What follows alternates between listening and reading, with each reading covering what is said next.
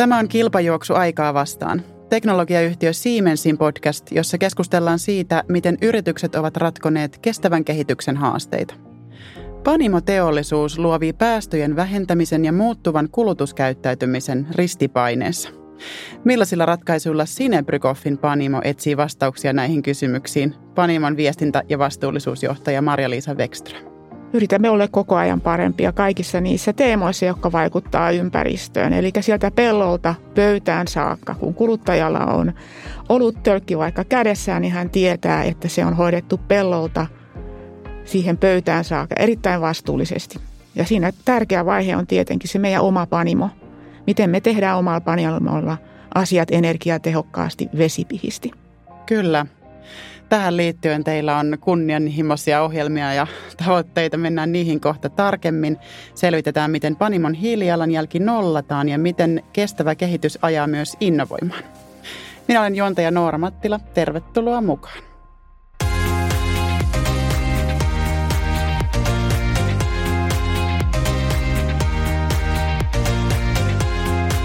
Maria-Liisa, mennään suoraan konkreettiseen esimerkkiin näistä panimoteollisuuden päästöistä. Juomien pakkaukset muodostaa 52 prosenttia Sinebrykoffin hiilijalanjäljestä. Panimaliiton mukaan kuitenkin lasipulloista palautuu uudelleen käyttöön lähes 100 prosenttia ja pantillisista tölkeistä kierrätettäväksi 96 prosenttia. Muovisissakin juomapakkauksissa Suomen kierrätysprosentti on 92, eli tosi hyvin pullot ja tölkit palautuu kiertoon. Onko pakkaukset siis siitä huolimatta päästöongelma ja mistä käytännössä nämä päästöt sitten syntyy? Pakkauksia tarvitaan, jotta juomat voi olla niin kuin kuluttajalla. Eli se, se ei sinänsä ole ongelma, se on must. Se pitää olla hyvä pakkaus. Sen pitää kestää logistiikka, sen pitää pitää se juoman laatu hyvänä. Mutta kun me pilkotaan meidän oma hiilijalanjälki sieltä pellolta – pöytään. Eli siellä on sitten pelto, jossa tehdään vaikka sokerijuurikasta tai sitten mallasta. Viljellään, sitten tulee se jalostamo, sitten tulee panimo, sitten tulee ne pakkaukset, sitten tulee logistiikka ja tulee kylmäkaapit. Tätä kuvaa kun katsotaan, niin sen pakkauksen osuus meidän tuotteiden osalta on todellakin se vähän yli puolet siitä koko hiilijalanjäljestä. Ja meidän pitää vaan vähentää ihan jokaista näistä elementtiä, meidän pitää vähentää niiden päästöjä. Ja silloin niin kuin kyseeseen tulee, miten voidaan uudelleen käyttää materiaali, kuinka saadaan pakkauksia kevyemmäksi, mitä muita materiaaleja on kuin fossiilisia materiaaleja esimerkiksi.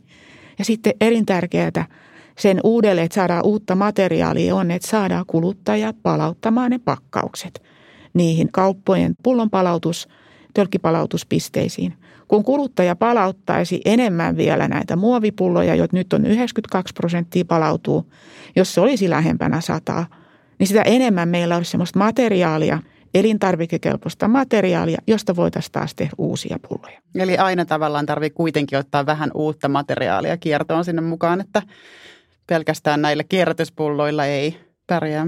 Mieluummin otettaisiin ne kaikki vastaan, että nyt niin kuin osa ei palaudu, en sano, että ne on missään niin kuin luonnossa sinänsä, että sekin on tutkittu, että Suomessa niin kuin muovipulloja ei rannoilla näy eikä korkkeja. Että se, ne menee todennäköisesti energiajakeeksi, eli, mm. eli poltettavaksi, mutta että kaikki materiaali olisi hyvä saada korjuun ja uudelleen käytettäväksi. Että tämä on se juttu. Ja me tehdään sitten samaaikaisesti tietenkin erilaisia toimia. Me ollaan kevennetty pulloja, me ollaan lyhennetty – virvoitusjuomien pullonkaula neljä millin lyhennyskaulassa merkitsi sitä, että per vuosi noin 500 000 kiloa vähemmän muovia. Eli tehdään niin kuin pieni kierrekorkin kaulan lyhennys. Tietenkin myöskin korkki sitten niin kuin madaltuu. Eli nämä kaksi asiaa, niin tulee mielettömät säästöt. Pakkaus toki koostuu monesti muustakin kuin sitä tölkissä tai pullosta. Esimerkiksi mukana voi olla pahvinen tai muovinen kantopakkaus. Mikä näiden painoarvo on tuossa pakkausten päästömäärässä? No, niillä on merkitystä tietenkin tämä primääripakkaus, eli se pakkaus, mistä tuota, juodaan tai josta kaadataan lasiin juoma, niin on, on isompi, se on painavampi ja näin ollen. Mutta siis hirveän tärkeää, mitä koko ajan on tehty, että jos meillä on niin kuin on pahvipakkauksia, niin että se on kierrätettyä materiaalia. Niitä, ne voi olla lohkaisempia materiaaleja ja tietenkin ne pitää kantaa se juoman, mutta siinä, niissäkin ollaan siis painoa tiputettu. Samanlainen on sitten muovin osalta, että meillä on niin kuin kaikissa pienissä monipakkauksissa sataprosenttisesti kierrätettyä, jo kertaalleen käytettyä muovia. Eli ei mennä neitseellisiin lähteisiin, vaan käytetään sitä muovimateriaalia, mitä syntyy niin meillä kun sitten syntyy muualla ja ostamme semmoista, semmoista rullaa, muovirullaa, mistä ne sitten ne monipakkaukset kääritään. Että, eli koko ajan niin kuin tämä uusiokäyttö, kierrätetään se materiaali niin monen kertaan kuin se vaan on mahdollista, plus tehdään innovaatioita uusista, uusista pakkausmateriaaleista. Joo. Suomessa onneksi muovin kierrätyskin on tässä kehittynyt viime vuosina, että on enemmän siis voi laittaa sen muovin ihan muoviroskikseen tällä kuluttajana. Se on totta ja sitten tarvitaan vielä, että se muovi saadaan tämmöiseksi elintarvikekelpoiseksi, että kaikki muovihan ei ole ja siitähän kovasti puhutaan ja on tulossa Suomeenkin ilmeisesti niin kuin uusia teollisuuslaitoksia, ja, jotka puhuvat, että tähän suuntaan oltaisiin menossa. Hmm. Mutta näille meidän muovipulloille, niitä on hyvin moni ottamassa, niitä himoaa hyvin moni elintarvikeyritys ja tuota, erilaisiin pakkausmateriaaleihin. Ja se, se on ymmärrettävää, mutta se on meidän kannalta hieman niin kuin ikävä ilmiö, koska, koska sit yleensä ei enää näillä muilla elintarvikkeilla ei ole mitään niin kuin pakkausten panttijärjestelmää. Aivan. Ei ole palautusjärjestelmää, joka pitäisi sen niin kuin elintarvike puhtaana – samalla kuin tämä meidän pullonpalautusjärjestelmä. Aivan. Ja voisin kuvitella, että siis ympäristön kannalta on tehokkaampaa ja kestävämpää, jos sen muovipullon voi siis käyttää siinä samassa, tai sen pakkauksen voi käyttää siinä samassa muodossa sen sijaan, että se materiaali palautetaan johonkin alkuperäistilaan. Niin, ja, ja sitten jos mm. ajatellaan, että, että siis on hyvin high-end, hyvin kalliita tuotteita, puhutaan jopa autojen koelautoja, on joitakin automerkkejä, jotka mainostavat esimerkiksi, että tässä on koelauta tehty vanhoista muovipulloista. Joo. No haloo. Onko se nyt, onko se muovipullon paikka siinä, kun se muovipullo voisi toimia elintarvikkeen – Totta. Niin Muovipullo on vähän sellainen trendimateriaali. Joo, tai voi olla ihan sellaisia niin kuin muotiluomuksiakin, niin, että niin, tämä on tehty muovipulloista. Niin. Tietysti muualla maailmassa se on niin kuin eri asia, koska niitä muovipulloja päätyy ihan mereen asti. Että. Niin, mutta meillä on paljon pesuaineissa sun muissa niin kuin sellaisia pakkausmateriaaleja, jota voisi käyttää näihin muihin tarkoituksiin. Esimerkiksi nyt vaikka niiden autojen koelautojen tekemisiin. Ei niiden tarvitse olla elintarvikekelpoista muovia. Aivan se on niin kuin trendikästä, että mulla on niin kuin muovipullo, mutta monasti siinä tavallaan downgradeataan, kuinka mä sanoisin, että sen tuotteen arvo oikeastaan niin kuin laskee, kun ei se ole elintarvikekäytös. Aivan. Kiinnostavaa. Millä tolalla teidän hiilijalanjälki ylipäätään on tällä hetkellä ja miten se on kehittynyt? Kun verrataan vuoteen 2015, joka meillä on ollut vähän semmoinen starttivuosi näille hiilidioksiditavoitteille – ja otetaan sitten tuo viime vuosi, 2021, niin siis meistä tuli niin kuin hiilineutraali panimo. Aha. Eli voidaan sanoa, että, että sataprosenttisesti on niin kuin sitten päästöt meidän omalla panimolla niin kuin vähentyneet vuodesta 2015.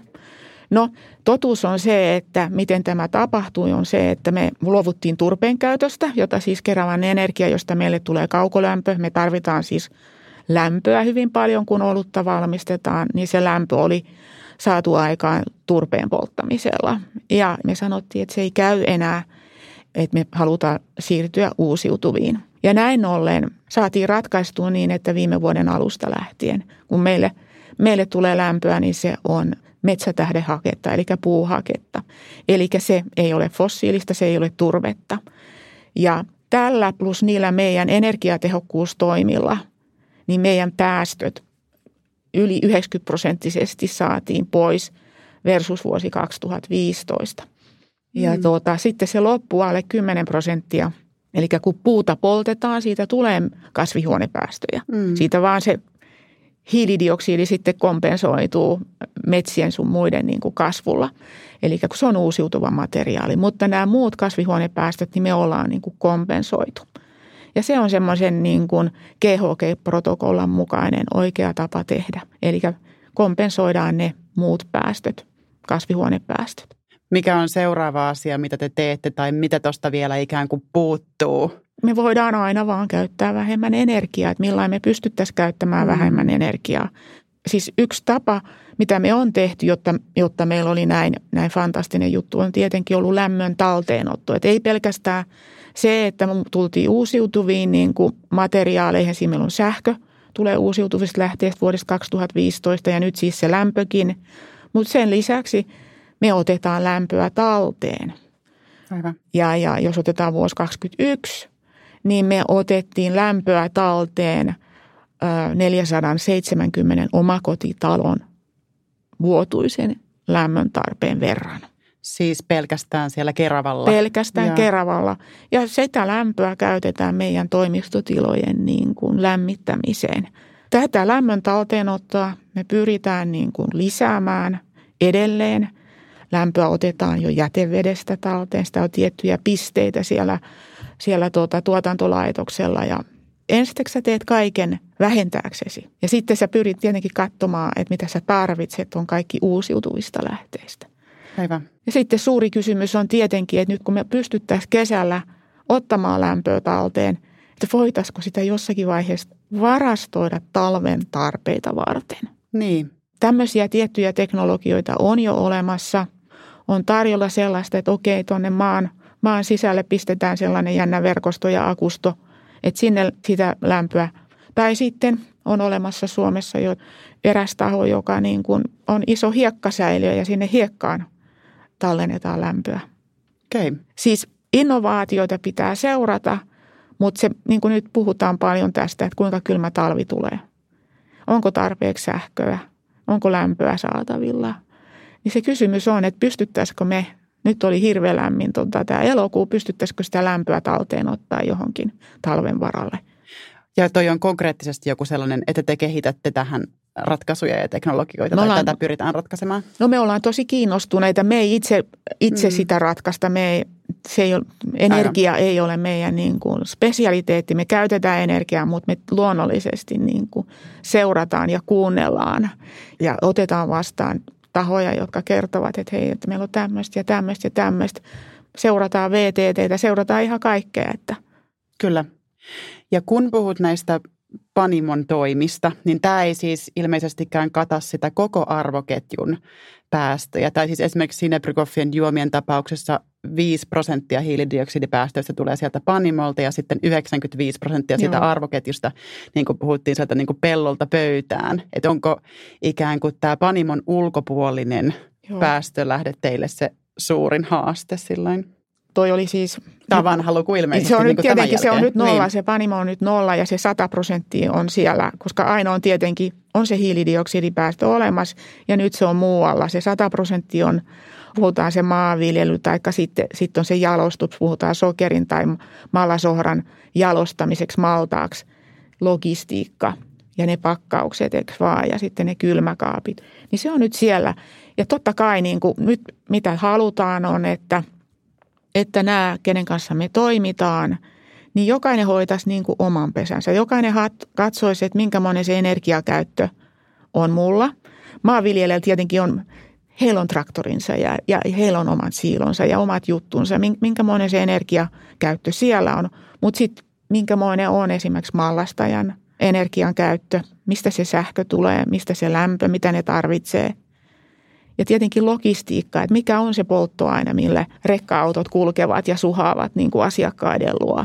Niin tämähän on sitä yhteistyötä ja tavoitteiden asettamista yhdessä. Ja se on niin kuin, siihen liittyy meidän hankinnat, keneltä me hankitaan, minkämoisia tarjouskilpailuja me tehdään, kuinka paljon niin kuin ympäristöasioiden tekemisestä mahdollisimman niin kuin ympäristöystävällisesti, kuinka paljon niistä saa pointteja silloin, kun kilpailutetaan. Aha, eli te annatte ympäristöasioille painoarvoa teidän no siis, kumppaneiden valinnassa. Siis tulevaisuudessa enenevässä määrin meillä on nyt jo niin kuin kysymyssetti ympäristöstä, mikä käydään siis isompien, niin kuin me puhutaan toimittajien kanssa, tavaran toimittajien kanssa.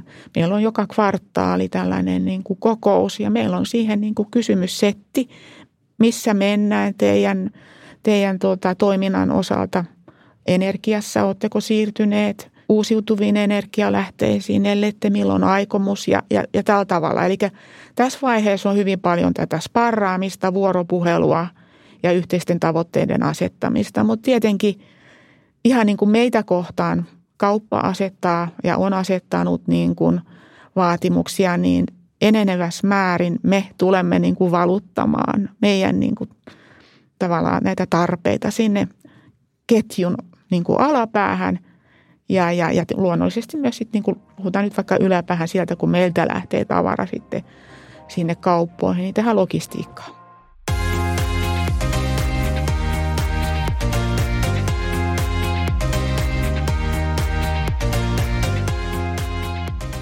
Mennään sitten tarkemmin ratkaisuihin ja tavoitteisiin ja ohjelmiin. Puhutaan ensin siitä, että miten kestävä kehitys voi johtaa innovaatioihin. Meillä on tässä kaksi esimerkkiä pakkauspuolelta. Carlsberg, jonka osa Sinebrykov on, on kehitellyt jo vuosia kasvipohjaista pulloa. Keväällä 2022 esiteltiin olutpullo, joka on tehty puukuidusta. Mikä tekee tästä pullosta mullistavan? No mullistavaa on nyt se, että että tämä puukuitupullo, niin siellä on olutta sisällä. Siis meillä on ollut prototyyppejä. Tämä on niin sanottu 2.0-versio, mutta tämä on nyt ensimmäinen versio, jossa on olutta sisällä. Siinä on luomuolutta. Ja tuota, ei siellä ole pelkästään puukuitua, se on se päälipinta, se on aika ihanan tuntunen, käteen miellyttävä, mutta siellä on sisällä semmoinen kalvo, joka on tehty vehnän tärkkelyksestä. Eli se on niin sanottu PEF-muovi. Se ei ole PET-muovi, se ei ole fossiilisista raaka-aineista tehty muova, vaan vehnän tärkkelyksestä, eli se on kasvipohjainen. Se on orgaaninen. Ja tuota, se orgaaninen materiaali siellä sisällä, se tarvitaan, jotta se hiilidioksidi, joka sinne on laitettu silloin, kun toi pullo on täytetty oluella, niin jotta se hiilidioksidi pysyy siellä sisällä, niin se tarvitsee tuon kerroksen, koska pelkkä – tämä kuituosa, niin ei pitäisi hiilidioksidia sisällä. Sehän valuisi sieltä. Se on kuitenkin jossakin määrin huokoista, vaikka se on yritetty ja tehty hyvin tiiviksi. Sen tuntee, että se ei ole kovin huokoisa, kun sitä pitelee. Mutta tota, toisaalta se, mitä se tekee, se kuitupinta siinä on, että se eristää erittäin hyvin valon. Eli oluthan niin kuin kärsii heti valosta. Sitä varten olutpullot yleensä – on niin kuin tumman ruskeita tai erittäin tumman vihreitä. Aivan. Tölkkihän on hyvä siinä mielessä myöskin, että tuota, alumiinitölkki, että ei se läpäise valoa. Mutta se on erittäin tärkeä muistaa ihan, ihan kuin ollaan terassilla vaikka. Että ei nyt pistä kauhean valoon sitä, sitä olutta, koska se ei tykkää lämmöstä ja se ei tykkää auringonvalosta. Ja... Aivan. Mulla on siis tämä pullo tässä kädessä. Tämä on tällainen bacon värinen, vähän sen niin kuin – tosiaan läpinäkymätön ja vähän ikään kuin karheen tai pehmeän tuntunen. Mutta tämä on siis vielä prototyyppi. Milloin tämä nähdään hyllyissä? Joo, se on tosiaan prototyyppi, että tuota, tätä on 8000 kappaletta maailmalle. Suomeen saatiin 300 kappaletta ja tätä ei saa mistään kaupasta. Arvioidaan, että vuoden 2025 jälkeen olisi jo kaupallisessa käytössä, tulisi markkina jollekin sellaisen markkinalle, missä on erittäin hyvä niin kuin pakkausten palautusjärjestelmä ja tämmöisiä hyviä maitahan ehdolla on nimenomaan Pohjoismaat. Kyllä. Mutta toisaalta tässä mietityttää se, että tätä pulloa ei sitten voi käyttää uudelleen, niin kuin alussa puhuttiin, siis täyttää uudelleen tällaisenaan, vaan tämä hajotetaan ja aineet kierrätetään. Juuri näin, juuri näin. Eikö tavallaan se uudelleenkäyttö olisi kuitenkin kestävämpää kuin mm no, materiaalin Joo, siis ää, uudelleen täytettävä lasipullo, joka aina palautuisi uudelleen ja pestäisiin ja uudelleen niin kuin täytettäisiin, niin sen hiilidioksidin ää, niin kuin päästöjen suhteen. Että jos se vaikka 30 kertaa uudelleen täytetään, niin sehän on hyvä pakkaus. Mutta mm. nythän niin kuin jo alumiini, alumiinitölkithän on ihan samalla tavalla, että ei sitä samaa alumiinitölkkiä niin kuin täytetä. Eli tulisiko tämä korvaamaan alumiinia erityisesti? Ei, ei välttämättä vaan tulee niin kuin siihen rinnalle. Yeah. Eli tarkoituksena on päästä eroon mahdollisimman paljon niin kuin fossiilisista. Myöskin niin kuin Coca-Cola, jonka juomia teemme, teemme Sinebrykoffil Keravalla, niin siis Coca-Colalla myös heillä on vastaavanlaisia projekteja, että minkämoinen olisi tämmöinen kuitupohjainen pullo. Että he kuuluvat tavallaan tämmöiseen samaan yhteisöön, puhutaan Baboko yhteisöstä, että siellä on meidän Kasper-konserni, siellä löytyy Coca-Cola, sieltä löytyy myös niin kuin kemikaalipuolelta L'Orealia, sieltä löytyy Absolute Vodka. On olemassa tämmöinen yhteisö, jossa kaikki miettii, että minkämoinen voisi olla tällainen niin kuin kasvipohjainen orgaaninen pakkaus. Joo. Se olisi se olisi yksi tapa. Se olisi yksi tapa katsoa, että me ei käytettäisi fossiilisia materiaaleja. Kiinnostavaa. Toinen esimerkki, Carlsberg lanseerasi 2018 Snapbackin, jossa Sixpackissa oluet ei ole pakattu muovikääreeseen, vaan ne pysyy yhdessä liimalla. Carlsbergin oman arvion mukaan yhtiö säästää vuodessa 1200 tonnia muovia sitten, kun nelos, kutos ja kasipäkit on saatu mukaan tähän liimapakkauksen käyttöön.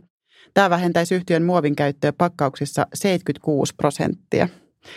Tätä tuotetta ei ole nähty ainakaan vielä Suomessa. Ei ole ja tuota, sitä on muutamilla markkinoilla kokeiltu ja, ja kokeillaan parhaillaan. Norja on ollut yksi markkina, Puola on yksi markkina. Se vaatii ihan erilaisen tuotantolinjan kuin mitä nyt meillä on tuotantolinjoja, jossa sitten monipakkauksiin, sulla on monta pulloa ja niihin sitten – käärästään tämä joko pahvi tota, monipakkaus tai sitten sulla on tämä, tämä niin sanottu kutistemuovi. Ja tämä vaatii ihan erilaisen linjan, missä sitten liimataan. Iso kysymys on aina, kun tehdään volyymituotteita, saada tehot hyväksi. Ja, ja jos ei tehot ole yhtä hyvä kuin näillä muilla monipakkaustyypeillä, niin helposti tuotteesta muodostuu erittäin kallis.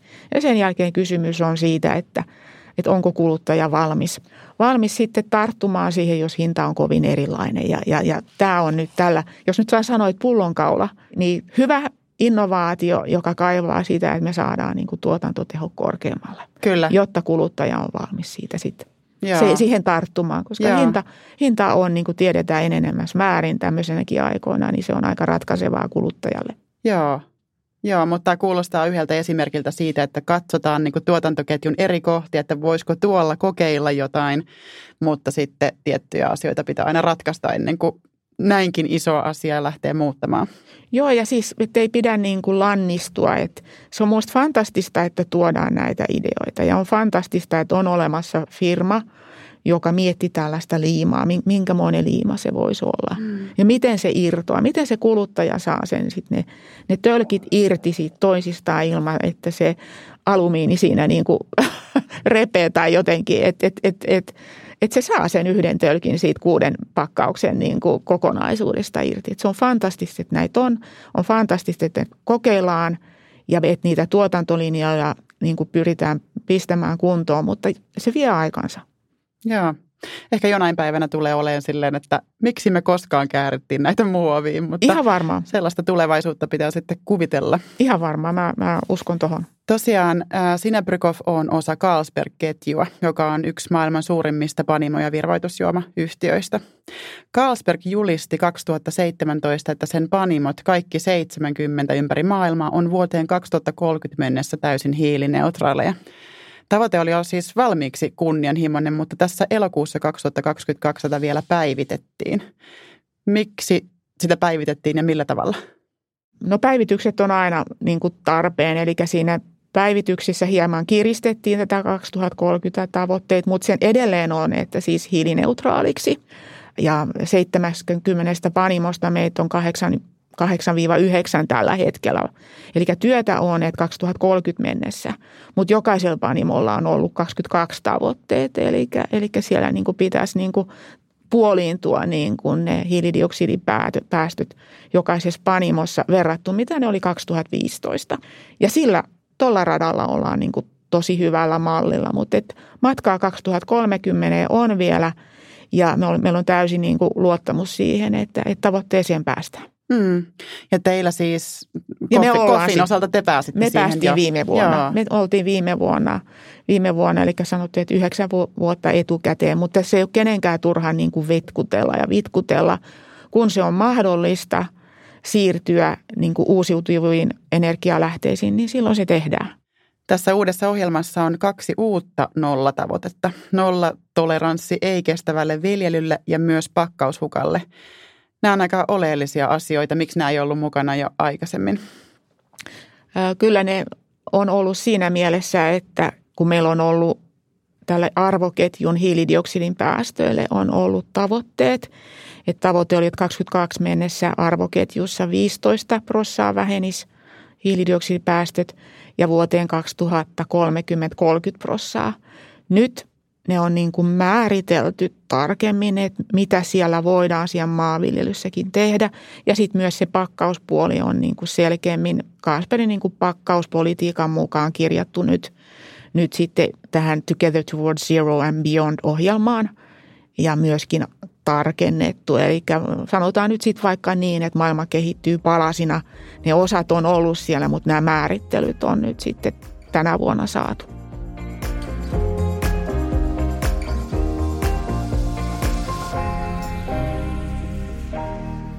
Vesi onkin vielä yksi asia, joka on mukana Carlsberg Groupin tavoitteissa. Siis tavoitteena on puolittaa konsernin vedenkäyttö vuoteen 2030 mennessä. Te olette kertonut, että viime vuonna olutlitran tuottamiseen kului 2,2 litraa vettä ja vuoteen 2030 mennessä litraan pitäisi riittää 1,7 litraa vettä. Miten tähän päästään? Joo, vettä voidaan säästää. Todellakin esimerkiksi 2015 meillä oli 2,5 ominaiskulutus. Tänä vuonna, ja viime vuonna oli se 2,2, tänä vuonna niin kuin tähän mennessä, kun on laskettu nämä ympäristöluvut, niin on 2,1. Hirveän tärkeää on tunnistaa, missä kaikissa pisteissä vettä käytetään, miten käytetään. Meillä on pesuja, Meillähän on yli 300 eri makuista juomaa, mikä tarkoittaa sitä, että, että kun meillä on sitä putkistoa, missä juomat kulkee, niin siellä tapahtuu aina pesuja. Tähän on kuitenkin elintarvike. Me ei haluta, että edellisen tuotteen maut on seuraavassa tuotteessa. Eli se on pakko pestä, mutta et minkämoisella vedellä, kuinka kuumalla vedellä, kuinka paljon, minkämoinen pesuaine, kaikki nämä vaikuttaa siihen, kuinka paljon vettä tarvitaan. Mm-hmm. Ja siis pelkästään tuotannon hyvä suunnittelu. Mitä enemmän saat yhtä tuotetta kerralla ajettua läpi prosessin, niin sitä, sitä vähemmän sulla on vaihtoja. Eli koko tuo tuotannon suunnittelu, mahdollisimman pitkät ajot samanmakusta tuotetta kerralla, niin jo tämmöisillä asioilla pystytään. Mutta siellä on hirveän paljon nyansseja. Mm-hmm. Et Kasperhan itse asiassa tässä, kun muutama viikko sitten – tuli näiden Together Towards Zero and Beyond, tämän uuden ohjelman kanssa, niin siellä oli noita vesitavoitteita niin kuin sen verran vähän muokattu, että maissa, joissa ei ole vesipulaa, mm. niin kaksi litraa olisi niin kuin se, se, mihin pitäisi päästä.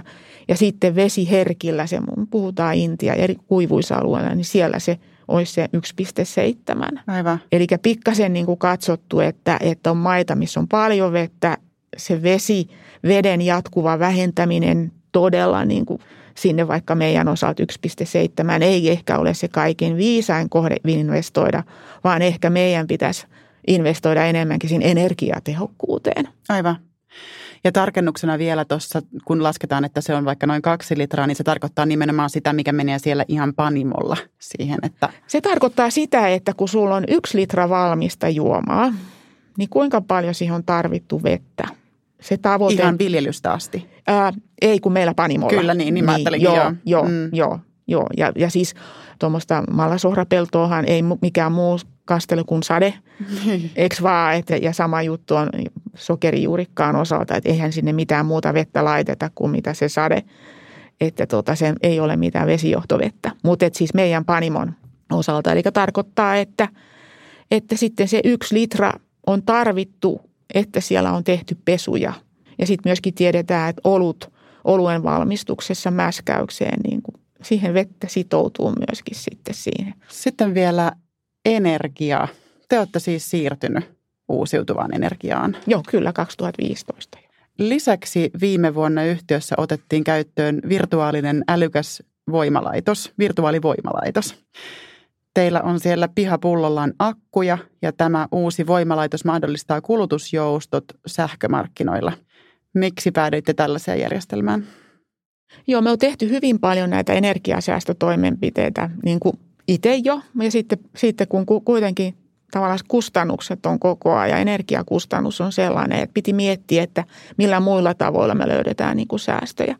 Ja, ja tuota, Ja tämä oli, tämä oli niin kuin, tästä tuli se niin kuin ratkaisu, eli silloin kun on tämmöinen piikki olemassa niin kuin kulutuksessa, niin me, meillä on se akku siinä, mistä me saadaan sitten itselle sinne tuotantolaitokseen tuota sähköä. Ja se sähkö on niihin akkuihin silloin varattu, kun ei ole ollut kantaverkossa piikkiä, milloin se on niin kuin tavallaan siellä niin kuin edullisempaan hintaan. Ja sitten me lataamme sitä itsellemme. Aivan. Eli se säätelee sitä, että te pystytte ostamaan sähköä silloin, kun hinta on matala ja sitten käyttämään sitä silloin, kun on tarvetta. Niin, ja... kyllä näin, kyllä näin, joo. Miten iso osa tämä on Koffin Keravan tehtaan energiapalettia? Energiapaletin osalta meidän piikit, silloin kun meillä on piikki, niin, niin se on tuommoista 5 megawattituntia. On meidän piikit, normaali käyttö on 3 megawattituntia. Tämä akku on 20 megawatin akusto, mutta mm. vuodessa me tarvitaan tuommoinen 30 gigawattia. Eli me voidaan sanoa yli tuhatkertainen määrä, mitä siinä akussa on, niin on meidän vuotuinen niin kuin tarve. Eli, tota, mutta, mutta tämä on erittäin, erittäin niin kuin hyvä ja hyödyllinen meille kyllä. Onko teillä ajatuksena laajentaa tätä jollain tavalla? Ei, ei tällä hetkellä ole, että se on aika suuri, se on aika suuri se akusto. Ne. Niin. Ei siinä, mutta tosiaan niin kuin nämä muut energiakysymykset, että kuinka, kuinka vaikka lämpöä talteen otettaisiin talveksi tai tämmöiset pitkän ajan todella ei ole lähinäköpiirissä, että, että siihen on selkeää ratkaisua, mutta tota, kaikki näiden energiansäästö, tämä fiksu käyttäminen, tämä vuoro, kun tämä on älykäs virtuaalinen tota, akkuvarasto, niin sen älyn hyödyksi käyttäminen tietenkin niin on hirveän tärkeää. Ja tässä koko ajan opitaan, tämä laitos on ollut meillä käytöstä tuolla maaliskuusta alkaen – kantaverkossa se on ollut jo viime vuoden lopulta ja näin ollen niin kuin auttanut Suomea siinä, että, että tässä päästään niin kuin hiilineutraaliksi Suomeksi vuoteen 2035 mennessä. Eli tämä akkuvarasto auttaa meitä ihan kansallisesti. Joo. Eli tarkoittaa sitä, että, että tuota, silloin kun ei ole piikkiä kulutuksessa, niin siellä akussa on, on sähköä, jota ei ole fossiilisin varoin niin kuin luotu, vaan uusiutuvasti. Eli tällä tavalla tämä pystyy auttamaan niin kuin myös tätä meidän kantaverkon energian tarvetta. Joo.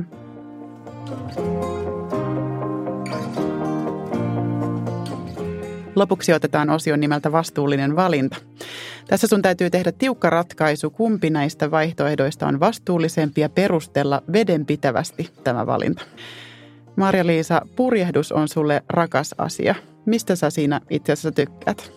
Purjehdus on ihanaa, koska, koska tuuli vie sinua eteenpäin. Ja sun pitää ymmärtää niin kuin tuuli, miten se toimii purjeessa, miten sä saat vauhtia, miten sä saat hiljaisuuden ympärillesi. Se hiljaisuus ja se vapauden tunne ja se, että sä tiedät, että, että tämä on täysin ekologista. Mm-hmm. Niin siis ei ole sen parempaa urheilulajia. ja ainakaan jos puhutaan näistä, missä niin kuin on niin kuin vauhtia ja, ja, ja, ja sulla on joku kulkuväline, että juoksemiset, kaikki tällaiset on ihan fantastisia tietenkin ja Joo. omalla energialla mennään. Mutta tässä mennään tuulen, tuulen antamalla energialla ja sun omalla osaamisella. Olen ymmärtänyt, että Itämeri myös on sulle ihan sydämen asia ja kysymys, tämä vastuullinen valintakysymys liittyykin siihen, saaristo vai täysin aavameri? Saaristo. Saaristossa ää, tulee luonnon monimuotoisuus esille. Saaristolla sen pystyt näkemään niin kuin vesilinnut. Ää, maisema on tietenkin hyvin moninainen, sä näet kalliot, ää, on erilaisia luotoja, on isoja saaria, on pieniä saaria, on, se on kareja. Eli tuota, navigoida pitää, navigoida pitää, mutta tuota, ehdottomasti saaristo. Ja meillä on, meillä on yksi maailman kauniimmasta saaristoista, mutta valitettavasti se, se kukkii välillä ja me nähdään sitä vihreää hernerokkatyyppistä ikävää materiaalia siellä. Ja tuota, sen puolesta niin kuin tämä maanviljelyteema esimerkiksi, niin että uudistava – viljely, vähemmän ravinteita, sinne Itämereen ja, ja, ja ylipäätänsä niin kuin huolen pitäminen, että tämä ilmastonmuutos saadaan niin kuin jonkinnäköisiin aisoihin, toivottavasti joskus jopa pysähdytettyä, niin auttaa sitä, että Itämerikin voi paremmin. Kyllä. Kiitoksia tästä keskustelusta, Marja-Liisa. Tämä oli kilpajuoksu aikaa vastaan.